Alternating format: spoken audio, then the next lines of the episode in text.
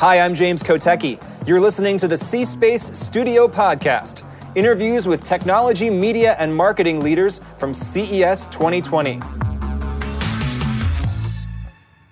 Hi, I'm James Kotecki. You're in the C Space studio with me here at CES 2020, and I'm here with Matt Roberts, Director of Research and Analytics at Formula One. Thank you very much. Great Thanks to be for being here. Formula One, a very exciting brand. Uh, how do you introduce yourself and what your personal role is to people at CES? Yeah, so basically, my role is um, I'm Director of Research and Analytics, and basically, my team uses um, all sorts of data, research, uh, TV audience data, digital data to help create insight which helps the company improve its commercial revenue. So that might be improving fans, uh, improve the amount of sponsorship revenue, uh, improve the number of people visiting our social media pages, and so on and so forth. So we work with lots of data. Um, we ask many questions on surveys. We do all that kind of stuff. So it's very varied and interesting. And what does your data say about the way people view the Formula One brand? Maybe the average person views it differently from a super fan, I suppose. Yeah, I mean, F1 is a is, is deemed to be like a luxury brand um, in in many markets. So in the U, U, US and China, it's much more kind of on the luxury sort of niche kind of high end um, brand. Uh, but in Europe, it's much more of a traditional, well-known brand in every home. You know, it's been around for 70 years. Mm-hmm. In the UK, where it, where it um, um, where it was founded. You know, F1 is, is a household name. The drivers are household yeah. names, yeah. so it's much more kind of um, mass cool market. archive footage of black and white, uh, you exactly, know, drivers yeah. uh, doing uh, old school things in cars. Yeah. Okay. Um, so, what does your audience data then tell you about? Um, how people are engaging with it as far as what marketers would want to know. We're here at C Space, which is about media and marketing. If I'm a marketer coming to Formula One, how do you entice me? Yeah, I mean, F1 is um, it's global. So F1 is shown in every country in the world. Uh, we have 22 races in 22 countries in five continents. Uh, we have 400 million, um, 490 million TV viewers a year, uh, unique, uh, and that's actually increased by 40 million year on year. Uh, we've got over 500 million fans in the world. We've got 26 million social media followers. We've got 45 million unique digital users per year on our on our website. So, as you see, it's a massive brand with massive kind of breadth. It's in every market. Whilst you know something like the NFL, NBA, yes, they're big in two or three markets, but F, you know, F1 is big across 10, 20 markets in the top three sports. So it's a, it's a huge global brand. But if, I'm, if I am a marketer and I'm trying to reach all those different markets, I still probably need to tailor my creative for all those different markets, mm. right? So do you offer opportunities for that that are special to Formula One? Yeah, I mean, it, it depends. Like, yeah, some brands say, oh, we want, yeah, Asia's our biggest market. So mm-hmm. for those markets, they may have you know more rights in, the, in terms of sponsorship rights. They may have like title partnership or have more activations at races or more um, yeah, more prominence. When you go to those races, you see that brand a lot more. And they might say, well, we don't care so much about the UAE because we're an alcohol brand and you can't you, yeah. know, you can't drink in the UAE. Sure. So we, we do have tailored sponsorship packages for different brands. Yeah. Um, how do the uh, fan insights that you get from your viewers and the things that you're offering to marketers, how does those kind of those kind of feedback and affect each other. Can you give me maybe an example of how that works?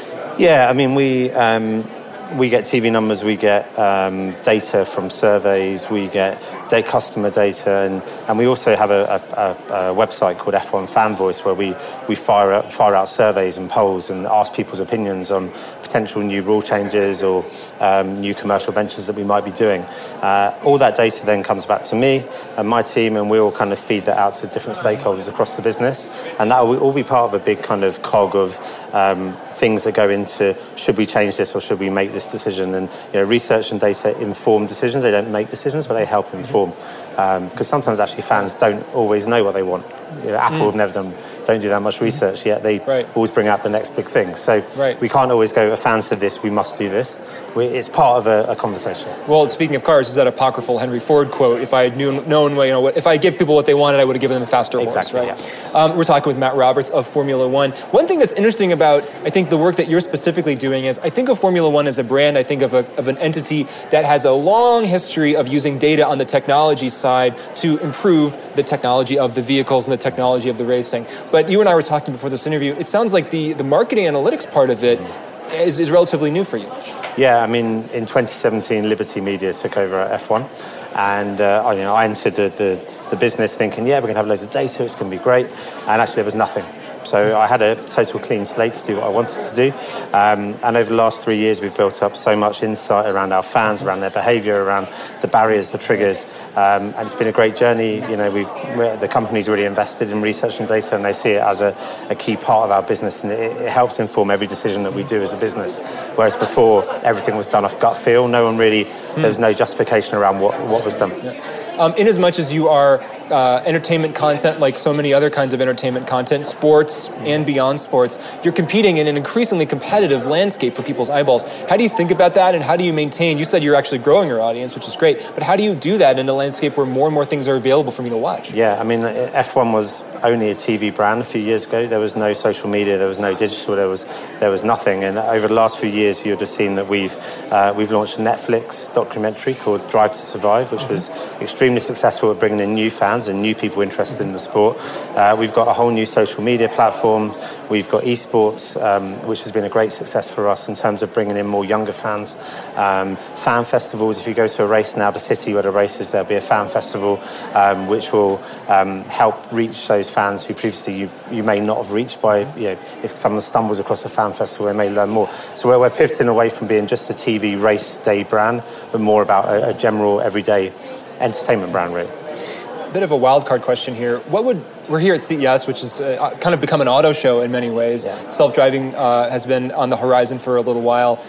What would it mean in a future where most people do not actually drive mm. their own cars? Would that audience be able to relate to Formula One as much as people who are just used to driving their cars every day? I mean, F1 is always going to be the, the pinnacle of motorsport, it, yeah. and, and our cars and our drivers push themselves very much to the very, very, very limit. And I think that's what fans um, love about the sport. They love seeing these guys, these heroes, push themselves to the limit in these cars to get the very best out of them.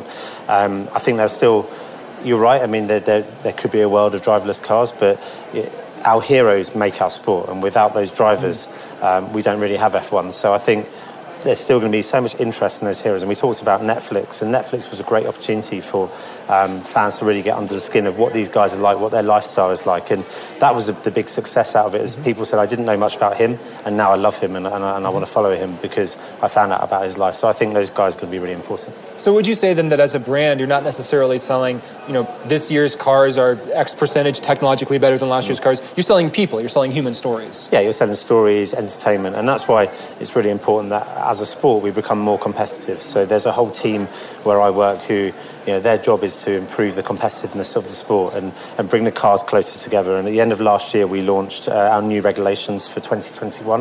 Uh, and the goal of those regulations is to bring the field of cars much closer together between mm. the first and the last car.